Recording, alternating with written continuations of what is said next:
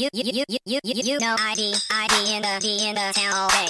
ID, ID in the D in the SEA. You, you know ID, ID in the D in the town all day. ID, ID in the D in the SEA. Hello and welcome to a special episode of the Fabulous Peltoncast. I'm your co-host Kevin Pelton, And I'm Tristan Carcino. And for the second time this week, the third emergency pod Third, of the week, third emergency pod. the second coaching search emergency pod of the week, because just like the Seattle Seahawks, by their choice, need a new head coach. The Washington Huskies football program needs a new head coach, and in this case, it is not at all their choice. Kalen DeBoer leaving to be Nick Saban's replacement at Alabama, something I, I think we had all feared from the moment that Saban news dropped, almost immediately after the announcement that Pete Carroll was out as Seahawks head coach. What a week, Lemon. Oh my god. yeah. It's January 12th.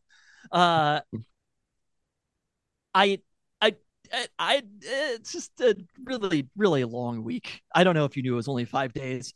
Um this was the longest week in Huskies sports history, I think. Maybe you have to look all the way back to. I'd be curious for somebody's perspective on how this feels vis-a-vis Billy Joe Hobert, but like it's been a long one.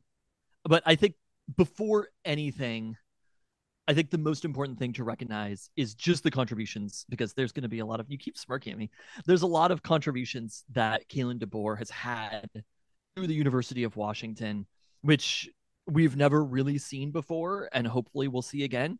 But like in these two seasons, and it's kind of wild to think just how short it actually was that he was here at the University of Washington.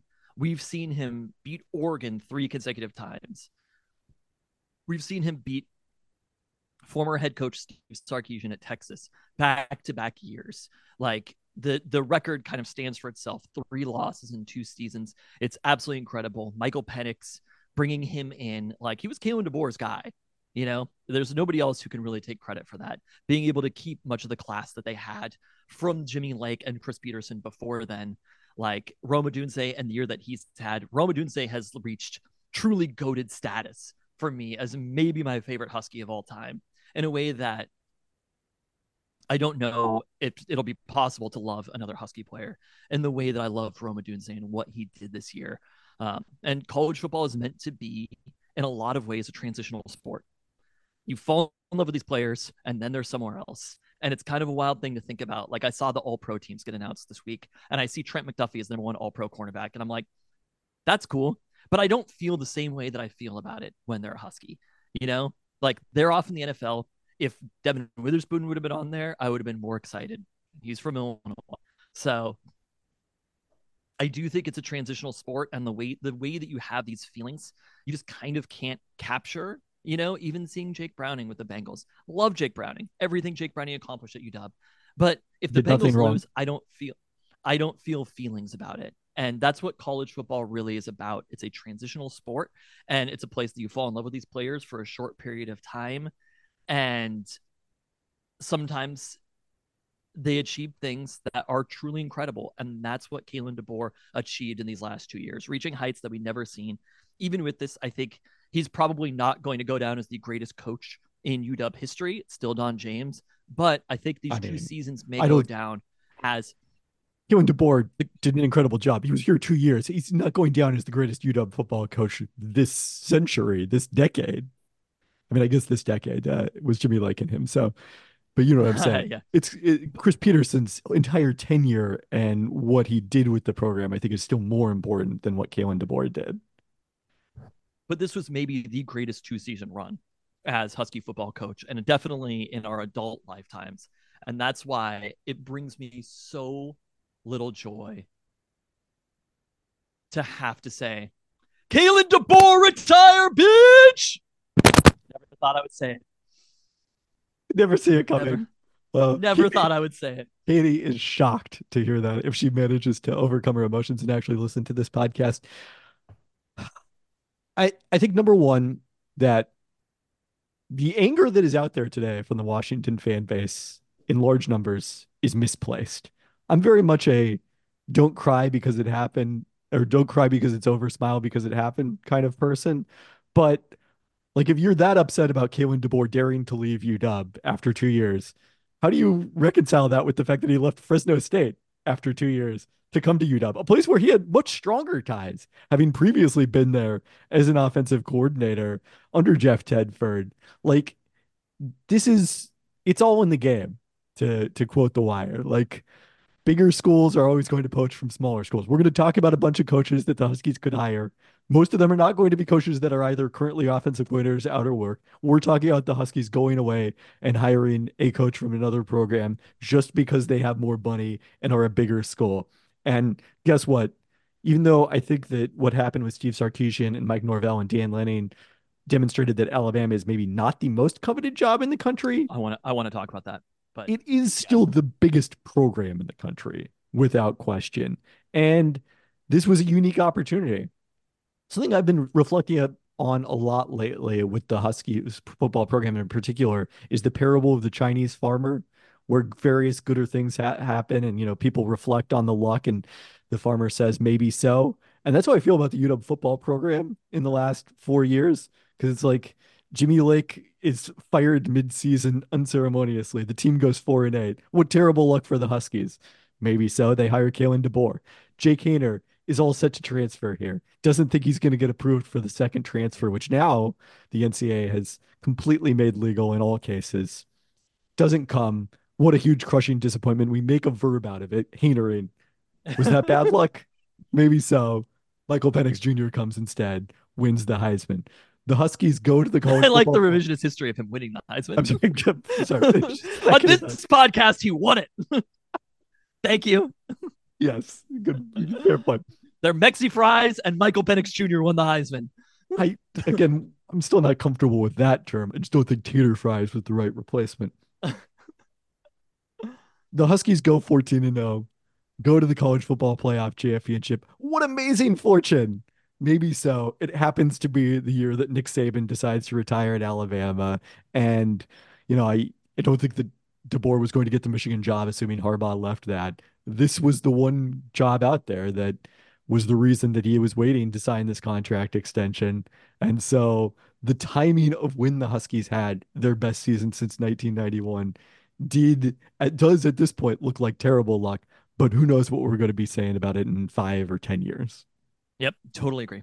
And that's that's kind of all I thought about as well. Like it's just the the shortness of Kalen DeBoer's tenure at UW makes it reminds you of how uh, uh, uh, quick these things can happen. That Kalen DeBoer can go from a guy coaching at Fresno State to coaching fucking Alabama in two guy, years. A guy offensive coordinator at Fresno State in 2018, within six years, from offensive coordinator at Fresno State to head coach at Alabama. Like that's got to be unprecedented in the history of major college football. I I totally agree with you. I guess a hand, a handful of points there. Kalen DeBoer doesn't owe us anything. You know, like uh, he does. DeBoer he does owe UW twelve million dollars. Yeah, sure. Kalen DeBoer doesn't owe us as the city of Seattle anything, or the University of Washington anything beyond that twelve million dollars.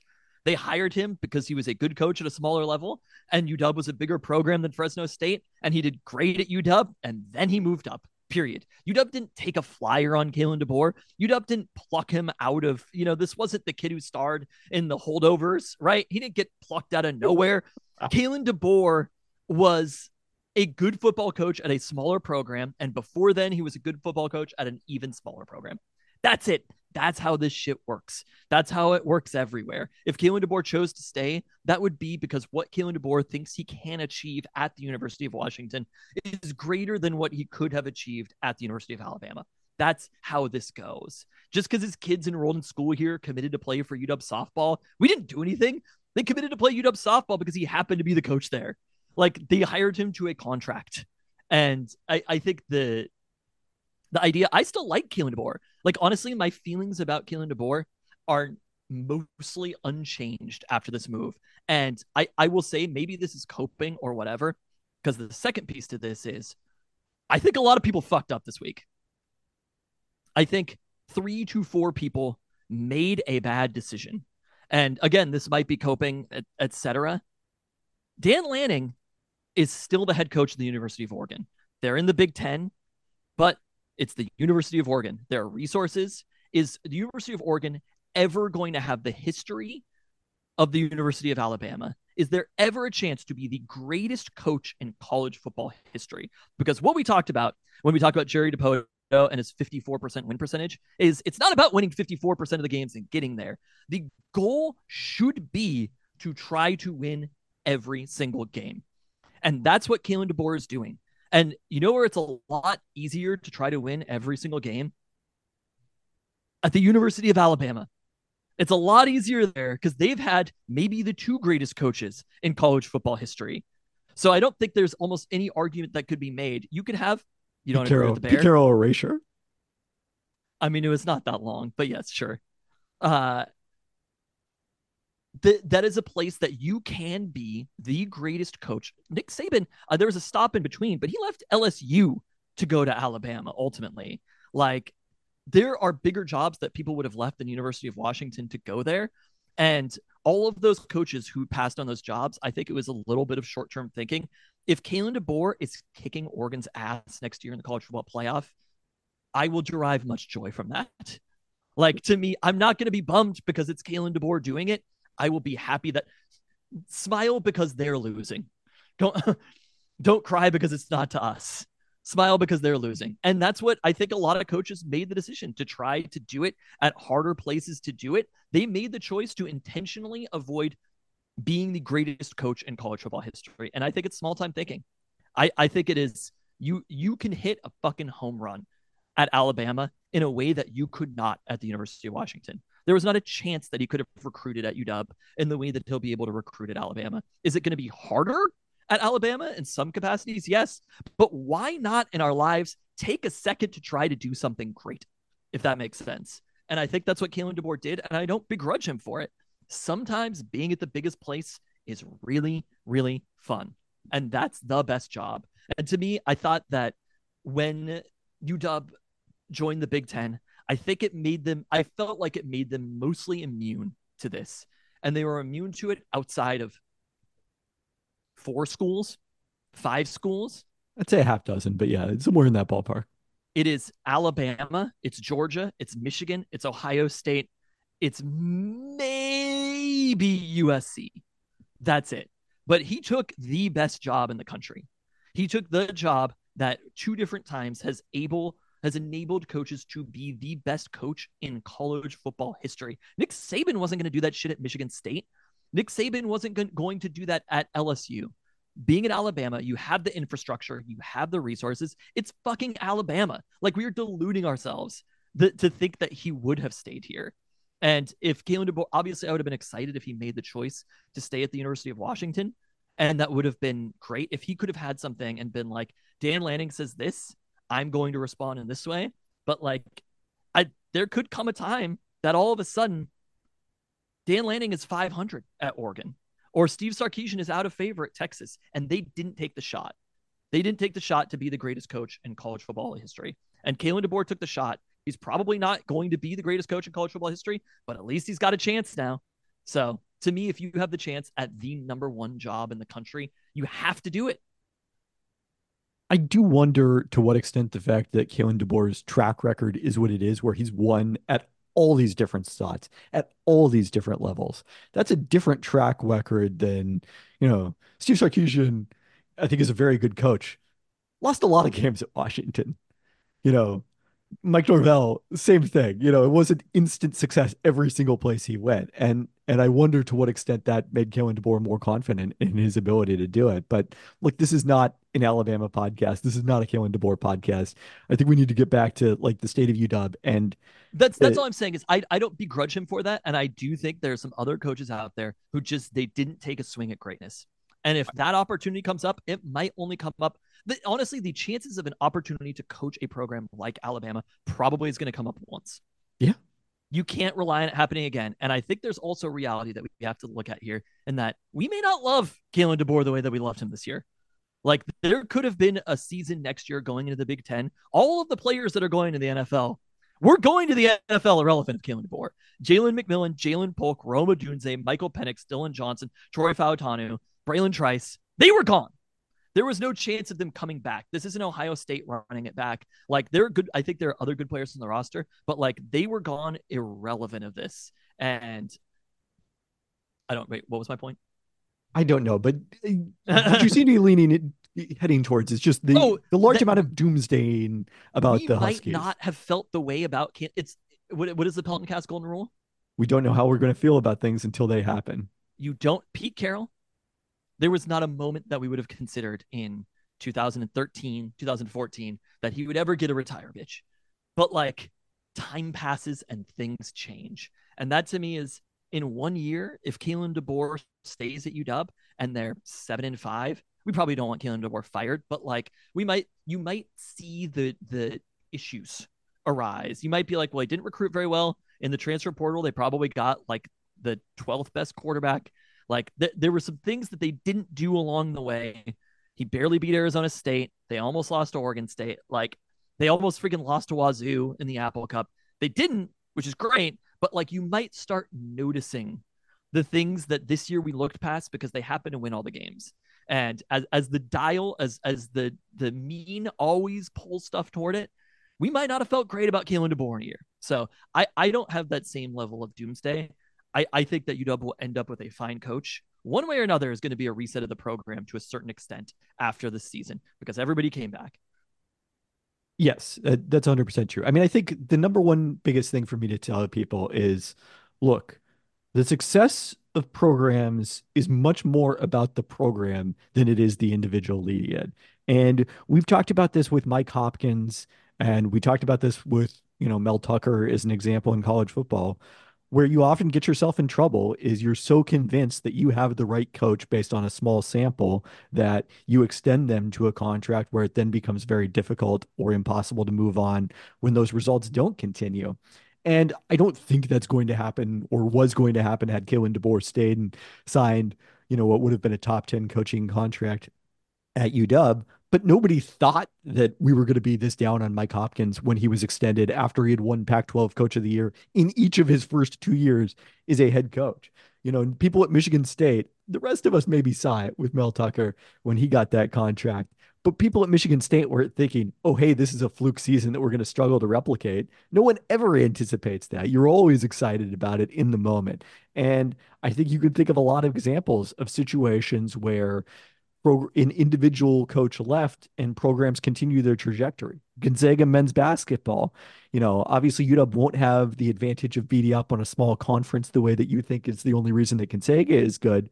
But Mhm. that only happened because Dan Monson, who by the way was the Huskies' first choice to be their head coach when they hired Lorenzo Romar, uh, he went to Minnesota and flopped there. And Mark Few took over, and the program went on the run that it did. Like the there is are there surely are individual is such a thing as coaching ability, but we overestimate our ability to, you know, describe it and and determine separate that from situation and program success and all those factors. And then the other element of, it is like whatever factor you're talking about, the recruiting from Kalen DeBoer, uh, which people have now used as like a, a criticism of him today, that he left the program in dire states because he didn't try hard enough to recruit, which is just the most preposterous possible complaint.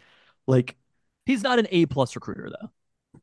we haven't seen that yet, but he also had like one full recruiting class at I, UW. I I will just be real. I think he's all of a sudden going to become an A plus recruiter. I, like- I agree. So like UW is going to be where they are. The other element of it is, look, by successfully nailing the Kalen DeBoer hire two years ago, well, it set them up to have this additional coaching search two years later. The program is in a way better situation. You're two years closer to the end of Jimmy Lake's contract. The fact that you're paying him that salary is no longer an obstacle. You got the $12 million buyout. They can go out, you know, not with not whoever they want, but within reason, they can aspire to the best third tier coaches in the country in a way that even when they hired Kalen DeBoer, they they maybe could not have gotten all of those guys at that period of time. And you know, long term, they are in the Big Ten. We've talked about that at length, how important it, is to them to have made that transition. It's kind of amusing to think in hindsight if Kalen DeBoer and Jen Cohen were two people who were driving that decision, and neither of them made it to when you'd have actually landed Yeah. in the Big Ten. I mean, it's almost like you probably shouldn't trust people who are there just because of the contract. to be making these decisions, but it is what it is. I mean, but everyone is. Who who's the person who's I guess the trustees are or maybe didn't you know, Cohen go to UW and come up through UW? uh she did not I don't think she went to UW, but yes, she was a like lifelong Husky fan. I don't think you should distrust them. It's just that you have to understand that the University of Washington is going to outlast all of us Yeah. in all likelihood. So none of none of us individually are that important. You have to trust that people acting in their own selfish interests, their own selfish interests, are probably also beneficial for for the whole. If that Right. makes sense. Jen Cohen and Kalen DeBoer's selfish interest of being in the Big Ten was still good for the University of Washington sports overall. I mean, Mike McDaniel talks about this a lot with his players on Hard Knocks in season, and he's not the only one, but this is fresh in my memory. Like, I want Wish all of you guys to. well, well, alternate history. What if the Seahawks had hired Mike McDaniel as their offensive coordinator instead of Shane Waldron, who I think did a fine job, but is not Mike McDaniel? Uh, I want you guys to all have the best seasons that you can have and get paid as much as you can. And then I'm going to get paid as much as I can. Like our interests, our, our, selfishness all aligns here towards Yeah. the same ultimate goal, I think. So look, UW is going to be this. We'll see kind of how much of a reset there is next year. Long term, UW is probably not going to be a consistent, you know, playoff finalist. That probably wasn't going to happen with Kalen DeBoer without him, but they're all also not going to suddenly like, you know, go to the bottom of the Big Ten because of this, as the doomsdayers would have you believe today. Just the doomsdayers are always out doomsdaying. that's Uh, that's what they do, doomsdayers. and and we're I I feel like we are always as, as as middle of the road as as can be because of that Peltoncast golden rule and understanding what it means. I mean, you could have said the same thing like you mentioned Mel Tucker. The the whole world is littered with coaches who are hot coaches who either took the job or didn't take the job or didn't get that opportunity. And then eventually over time, most coaches are not Nick Saban. The amount of coaches who are Nick Saban or maybe Kirby Smart or whatever is extraordinarily small. But even Kirby Smart, like we can say it about Nick Saban in a unique way because he did it at so in many different, places. programs. Yes. And most pl- coaches don't even necessarily, you know, have don't have the ability. Some don't even have the opportunity to do that. You know, Dan Lanning is only coached in Oregon, and so on and so forth. But Uh, he had the opportunity. Yes, he very much had the opportunity. Has not made the choice to. Do we want I- to talk about replacements or? I, I just also the sliding doors moment that we kind of talked about where th- this situation and literally two rivals to have their head coaches be two of the top candidates and how much UW has just kind of been involved on the national level. Like I think that's part of maybe what you were saying, the maybe so piece. Like Steve Sarkisian was the head coach at UW. Like two of the four finalists probably for this job were the head coaches of UW, and the other one was the coach of their rival. The only one who was completely out of their orbit was Mike Norvell. And look, I wish they'd hired Mike Norvell. I wish they was interested in doing that, but uh, he chose not to. I will say that man has a long road ahead of him. And But I- also they- speaking of doomsday, and think about the doomsday after Florida State got left out of the playoff. Like, you know, obviously it still may result in them leaving the ACC, but it didn't cause them to lose their coach. they were gonna they were gonna leave the ACC whether they were in the playoff or not. Correct. So uh, there's a lot of little moments you could probably point toward that this might have gone differently. Uh, but the reality is the situation is what it is. And I think UW will be fine. They're the type of program that I, I think in the new playoff era should be making the playoff every four to six years, something like that. And maybe a little bit more often in the right set of circumstances. A lot of players are going to enter the portal. A lot of players might leave. That's that's how this goes. But eventually they're going to be back. Like that's that's not those specific players. They're going to be new players. It does sometimes happen. It's not like Michelle Powell is like the linchpin for the next team. Like they're gonna have to rebuild it in the way that they probably would have had to rebuild it under Kalen DeBoer as well. So it's I just gonna be somebody else doing it. Maybe this is th- there. There are ways that you could view this as a like. It was such an amazing snapshot that we have. College football is supposed to be fun. That's it. You know, it's not our entire lives. It doesn't actually matter that much, right? Like the feelings that I'm feeling about college football, I had to be like, this is stupid. I'm listening to the dopest mix from Enumclaw right now. Like this stuff doesn't matter. You know, I'm just a person who pays money to go to games, and it's fun when they win, but it's also not even that many games per year. Like it's supposed to be fun. Competing with our rivals at Oregon is fun. Like the when you get past that feeling, when you get to the like, I hate that person or whatever, you're like, you've gone too far, dude. This is a stupid thing. Ultimately, we're talking about. There's the tweet about some person being like, like me me alone in the dark in the basement because the 18 year olds on my team didn't do good enough or whatever, and you're just like, yeah. Uh, that this is it is supposed to be fun, and it's going to be fun to look back on this Kalen DeBoer tenure in Seattle.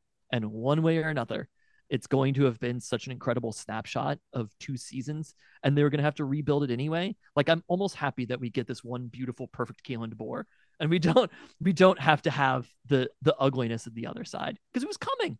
You know, Chris Petersen was the same thing. Chris Petersen built it up at Boise State. He had to lose. He had to lose sometimes.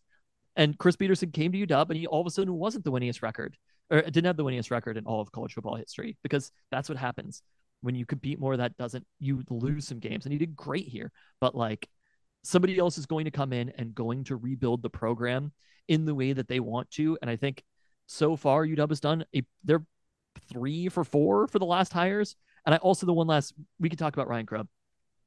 I think any person who's pointing to Jimmy Lake and the Jimmy Lake tenure as any reason not to consider Ryan Grubb as the head coach is just completely confused about this. Jimmy every every coach is a different person.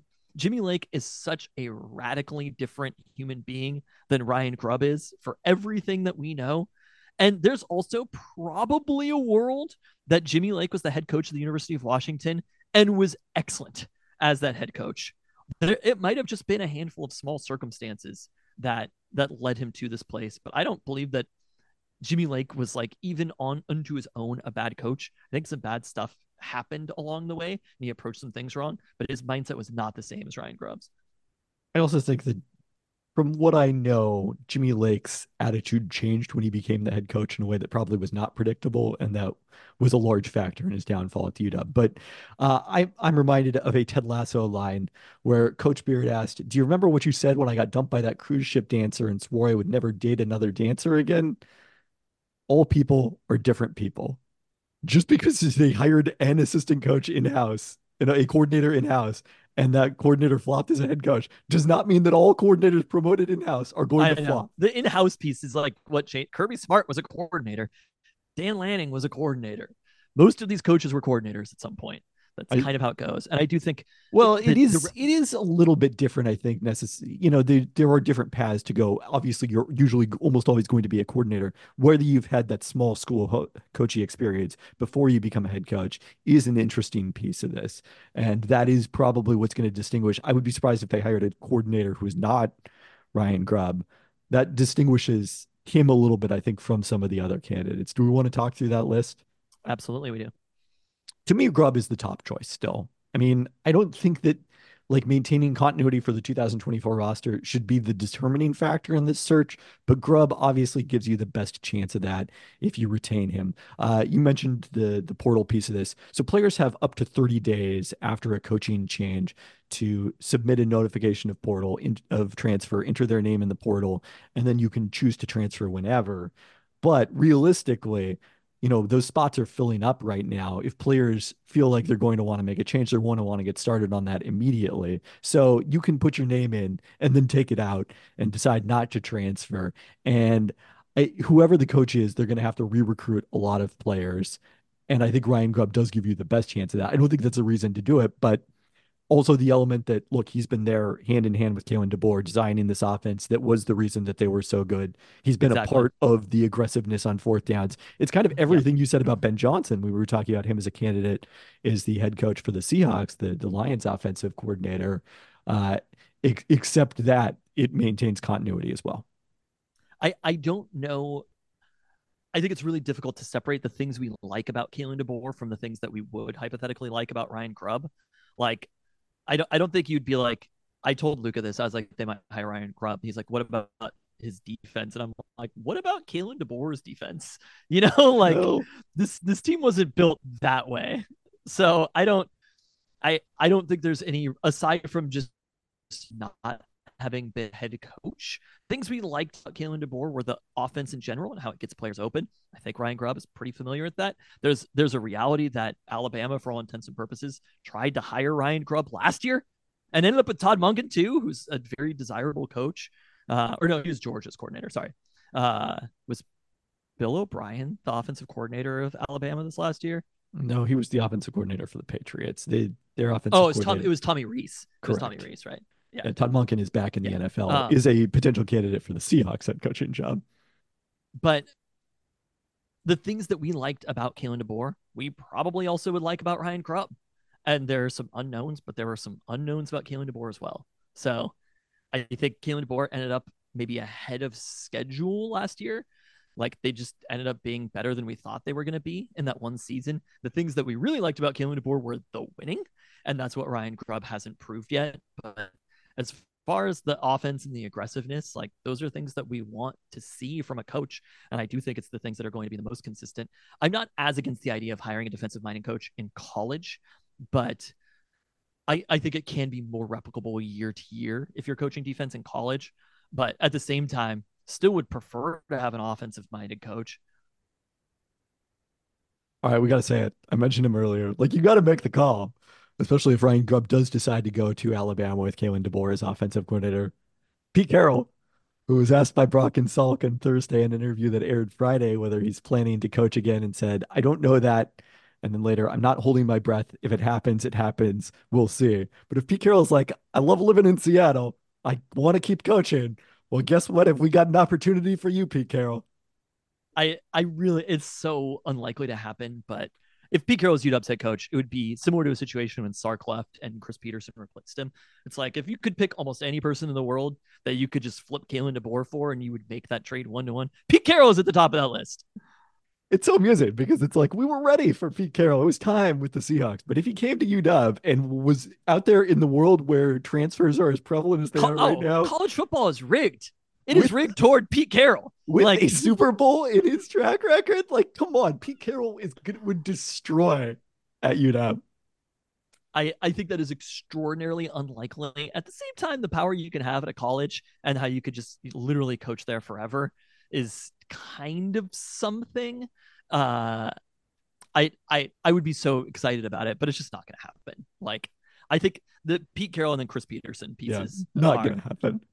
I it would be incredible any Pete's. It's so funny that like I nobody's I don't wouldn't say that we've slandered anybody along the way, but it's like name matters in college, and that actually is probably the thing. Ryan Grubb is going to be pitching Kalen DeBoer's successes. The good thing is he's not pitching that toward people who are also going to have a chance to play for Kalen DeBoer, probably. Kalen DeBoer is in a kind of different pool right, right. now. So Ryan, Ryan Grubb is going to be using those if he if he is the head coach. He's using those successes that the Huskies had under Kalen DeBoer to pitch himself. Do you have a favorite of the current college head coaches? I think uh, what's his name? Chris Chris Klieman. Is that how it's pronounced? The head coach at Kansas State. Yeah, so my ESPN colleague Troy Rittenberg pointed out that he overlapped with New Washington. We haven't said Troy Dannen's name yet on this podcast. people being, I think there are people who are upset with Troy Dannen. Just like, dog, he he tried. He's yeah. trying, Jennifer. It's like not, there it wasn't like, like a, Troy Dannen was like, oh what? fuck, we forgot to extend him. We forgot to call him. Well, we'll we'll oh. talk about it. another. They forgot to extend him later in this discussion. But uh, yeah, uh, let me see if I can look up what the correct pronunciation of his name is here because I, I did not get that that far in my notes. But uh, he overlapped with Troy Dannen at Northern Iowa. They both went there. He also looks like Kalen DeBoer. like, I I feel like well, he would bring very Kalen DeBoer energy. Just like seems very steady. And I I actually when all this happened, when, when literally the second Nick Saban left, the thing that made me the most scared about Kalen DeBoer was just how fucking Alabama Kalen DeBoer is. You know, he is Dan Lanning yes isn't no. quite Alabama energy.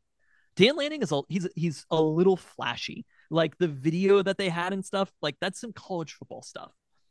Kalen DeBoer, like if he was coming back, I don't think there was gonna be a like a video saying if you're worried about your coach leaving, come play for us. Which obviously I just like, why are you so good at this, Dan Lanning? But he is Oregon through and through. you know? And Kalen DeBoer is Alabama. Kalen DeBoer is quiet, steady, and we will beat your ass. So I saw that and I was like, I, I felt like he was the one who made the most sense there more than anybody. Uh, obviously, I was hoping that many of the other coaches along the way would have done it, but like everybody else felt a little bit different to me, and he felt to me like the most Alabama of all of the coaches. So I'm not surprised that we ended up here.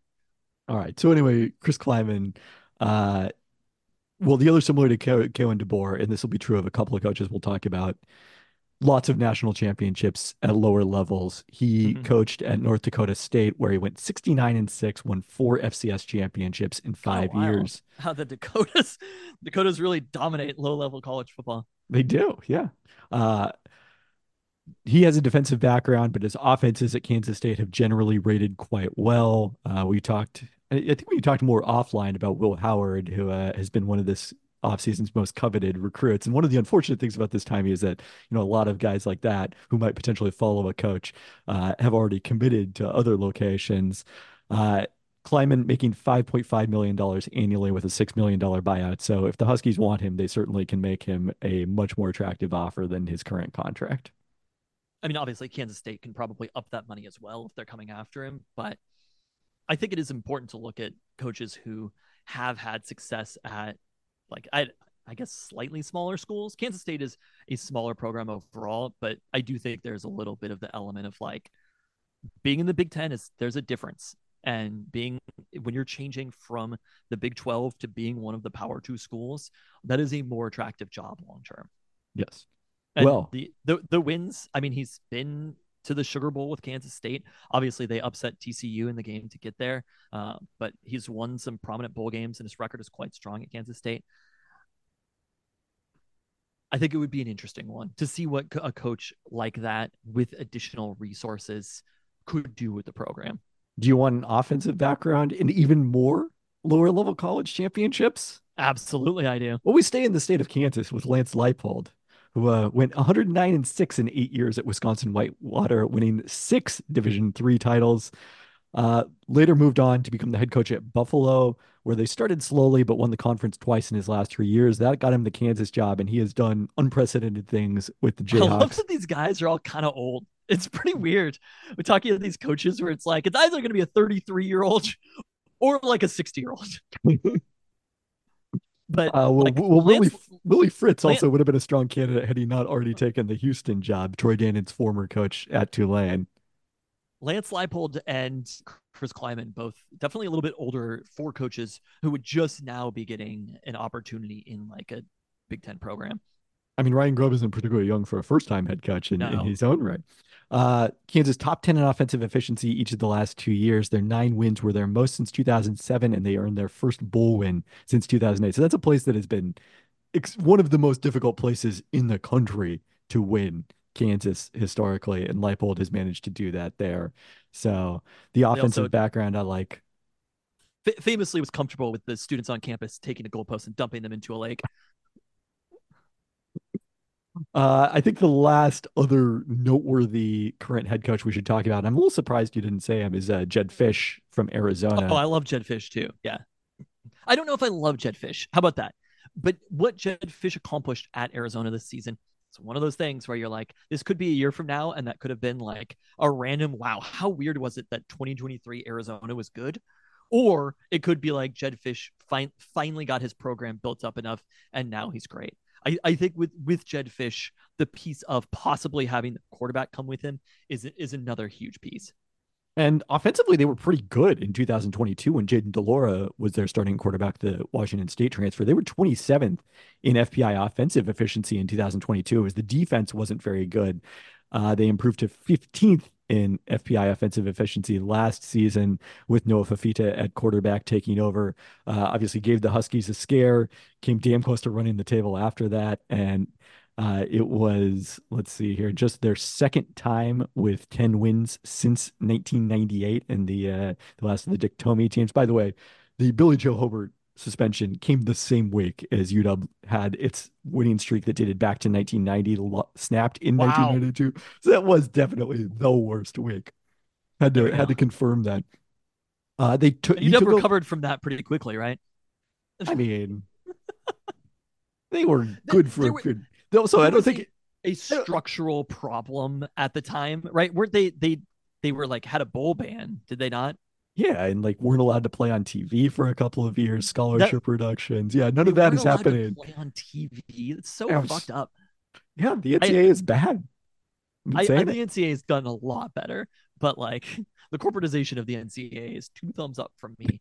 um, but it's just absurd that that happened.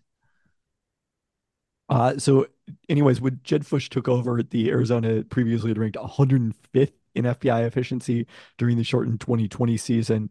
He's got more of a West Coast background, spent a year as the offensive coordinator at UCLA in 2017. And then did does have some familiarity with Seattle as he was Pete Carroll's first quarterback coach in 2010 before returning to the college ranks. And notably, Jedd Fisch, it was reported in November that he was in talks on a new contract. Still has not signed it yet. He's currently making an average of three and a half million with a five and a half million dollar buyout. I mean, I think it makes a lot of sense for those coaches at that time period to have waited this one out. I get the feeling, considering that every single coach seems to have the same agent, there might have been some knowledge behind the scenes that there was about to be a big job opening that would have a domino effect on many other coaches. Right. I I don't know how many of these coaches have Jimmy Sexton as their agent. Uh, Ryan Grubb does not, notably. So Although he uh, he probably had some inside yet. info on what was going to happen. Ryan Grubb doesn't have Jimmy Sexton as his agent yet. Uh, Jedd Fisch also does not. So, so it's not necessarily that kind of situation. But I mean, I feel after having gone through like when I first saw at the patent has been posting lists on the Discord, and I wasn't like feeling super excited about the list. But once I actually went through this, I I like the the small school success for Klieman and Leipold uh, both of them. Jedd Fisch, I think, makes sense geographically, has been recruiting in the area, uh, you know, but still Ryan Grubb is is the, the top of my list. Yeah, I think I think that's pretty fair. I mean, I think if they ended up with any one of those coaches, it would be fine. I think it would be fine. I mean, I think that's the number one takeaway of this pod. Things are going to be okay. This is a dark day. Obviously disappointing. Would have loved to see Kalen DeBoer coach here forever and be the next on James, but that wasn't in the cards. And uh, we'll see how quickly the Huskies move because they do have that time pressure of players, you know, potentially looking at transfers. Uh, they're they're much like Alabama did. It took them about 48 hours from Saban's retirement announcement of Saban's retirement to completing the uh, the hiring of DeBoer. Uh, we'll see how quickly the Huskies move. We could be in for a record fourth emergency pod this week. I feel like maybe I guess over the weekend it would have to happen. We have to yeah. have the fourth in by Monday. Wow, I actually feel way better after listening to this podcast. I don't know. and you were part of it. Wow. Yeah. Well, I hope everyone else feels that way too. Uh, we did get a message on Instagram asking for uh, an emotional support emergency pod. So, look, if we can play that role, we're happy to do it. I, I really just think overall the message that everything is going to be fine and that you don't know the Peltoncast Golden Rule always comes into play. And even honestly, like I I felt that with Pete Carroll leaving too. I mean, not to, not to pivot here, but I was like, damn, I'm like, literally, I wanted Pete Carroll fired the day before, and then he was fired, and I was like, God. But well, once once you saw yourself, Russell Wilson posing with him with all of the ex players at the restaurant, that's not Pete Carroll right now. I know there were a lot of current players in that photo. um, well, what's kind of odd, although the current players were all at the, many of the current players were at his press conference of, of that day. Most were sitting next to their Pelton brother Mike-Jean Dugar in the front row that's the thing when somebody leaves you only remember the good times. And like the pete carroll who is in there in those photos all these great stories about pete carroll. Look i we talked about this on the podcast both before. Literally when i was telling pete carroll to retire bitch you have to acknowledge how great of a person pete carroll seems to be. I won't say is because you just don't. Being from the outside i don't think you actually know who a person is but from the outside how good of a person pete carroll seems to be. And clearly his players supported him. That was never a question. But there's also the Pete Carroll that the, even the quotes from him today. I was like, wow, thank oh. you for oh. making me feel better about this oh, inspiring Pete Carroll. So much better. We'll where, save that for like, next week's pod or when the Seahawks whatever. And I'm like, whose job? Whose job could it be to communicate? And I'm like, I'm like, that's kind of your entire job. The I media think- convinced people our defense was bad. the media. They, I that was an incredible one. So that is the Pete Carroll, the Pete, like the Steelers team that ran all over, and ultimately sealed his fate. That's also Pete Carroll. Like Pete Carroll, Pete Carroll is fun, but like there's a reality to this that maybe, let's say it's Dan Quinn, let's say it's somebody else. Maybe they're not as fun as Pete Carroll was, but they might be better at winning football games right now. And ultimately, that's kind of the most important thing. You want both at the same time uh, is the ideal situation, but you don't you don't know how you're going to feel until it happens. And honestly, for Kalen DeBoer, I was really nervous about this. Now that it's happened, I'm like, this is okay. Is Oregon ahead of us right now? Absolutely, they are. But like, they they could be in a similar situation. They had Mario Cristobal leave two years ago. Like, the shit just it, And, and it turned out to be the greatest thing that ever happened for them. And all. I- wouldn't say ever. Chip Kelly was probably the greatest thing that ever happened. Actually, No, Phil no. Knight might be the greatest thing It, to have it ever was happened. Phil Knight. Kenny Wheaton's a close second, unfortunately.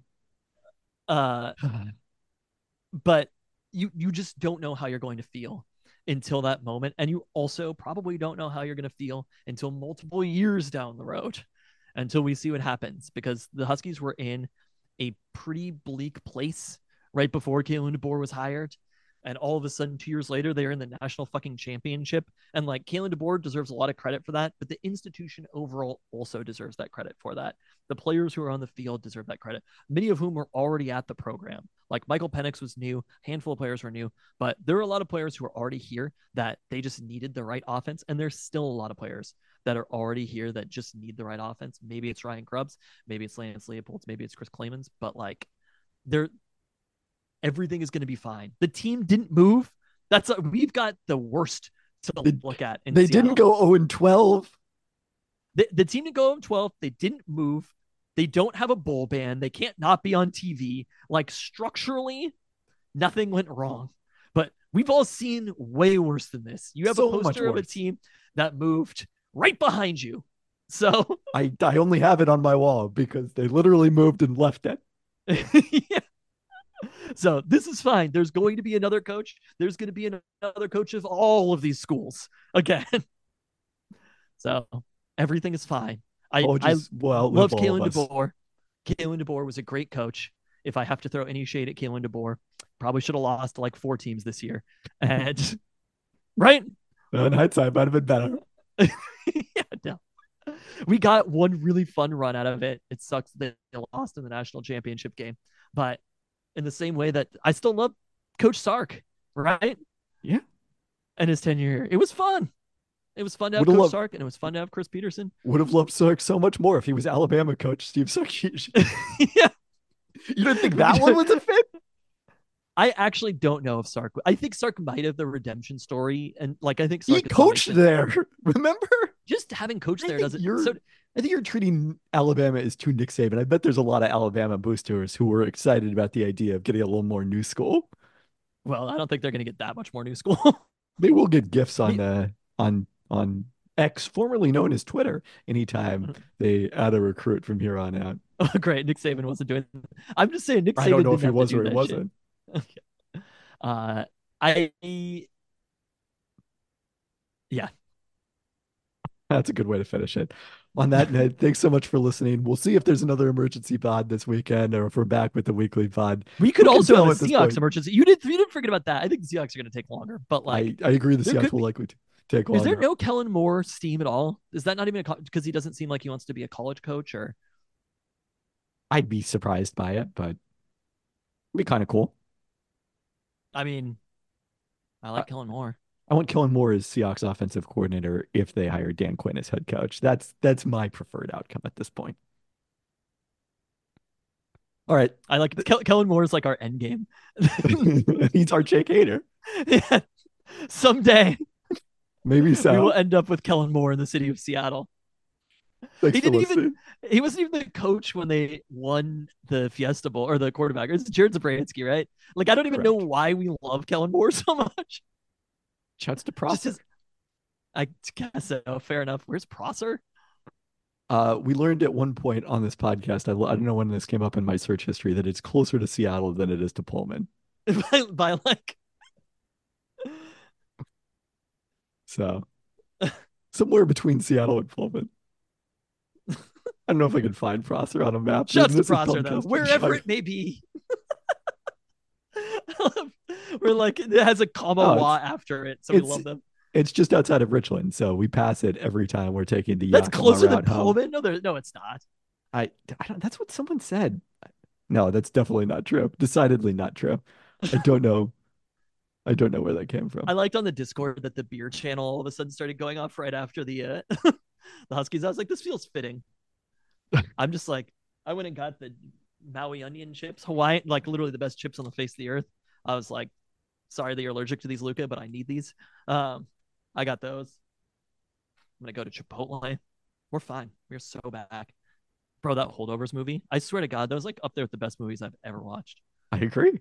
I loved I couldn't I couldn't even believe like throughout it, I was like I had another thought on movies too, actually. Watching um I, I Saltburn. gotta go watch NBA games. Okay. This is the We last saved thought, the movie thought. thoughts for a Wait, different no, hold- pod. hold. Th- Watching Saltburn when people were like, it's anachronistic to have this song be in this time period, or like this song didn't come out until right after. And I'm like, that's the nerdiest shit that you could do is be worried about when a song came out. I was like, I watched the the Hateful Eight and there's a White Stripe song in it. And I was like, it's set right after the Civil War. Like that the songs songs don't have to match the time period. It's just like if that's how you want to approach this, if you want to have the least amount of fun watching a movie, then have that fun. Anyway, I mean, I agree with the take. It's also like in your head, the songs of an era run together. I'm not like, no, that came out on August 6th, 2006. So I wasn't listening to it at the same time as the song that came out on March 20th, 2007. Like they're all the same in my head. yeah, Shorty got low, low, low, low, low. Just like Kalen DeBoer's uh, timeline will overlap with Jimmy Lake's eventually. Thanks, Obama. Uh, Thanks for Okay. listening. bye. Oh, that was part of the podcast. Yeah. Oh, okay. You didn't know that? I swear, I just want to talk about the holdovers. I finished that. I like. Oh, again, I have to go watch NBA games. I don't know. I was shocked how good it was. It was great. I agree. I'm gonna watch Knock at the Cabin by M Night Shyamalan today. That's not a me movie. It was in the Ringers top ten movies of the year, which is a bonkers list.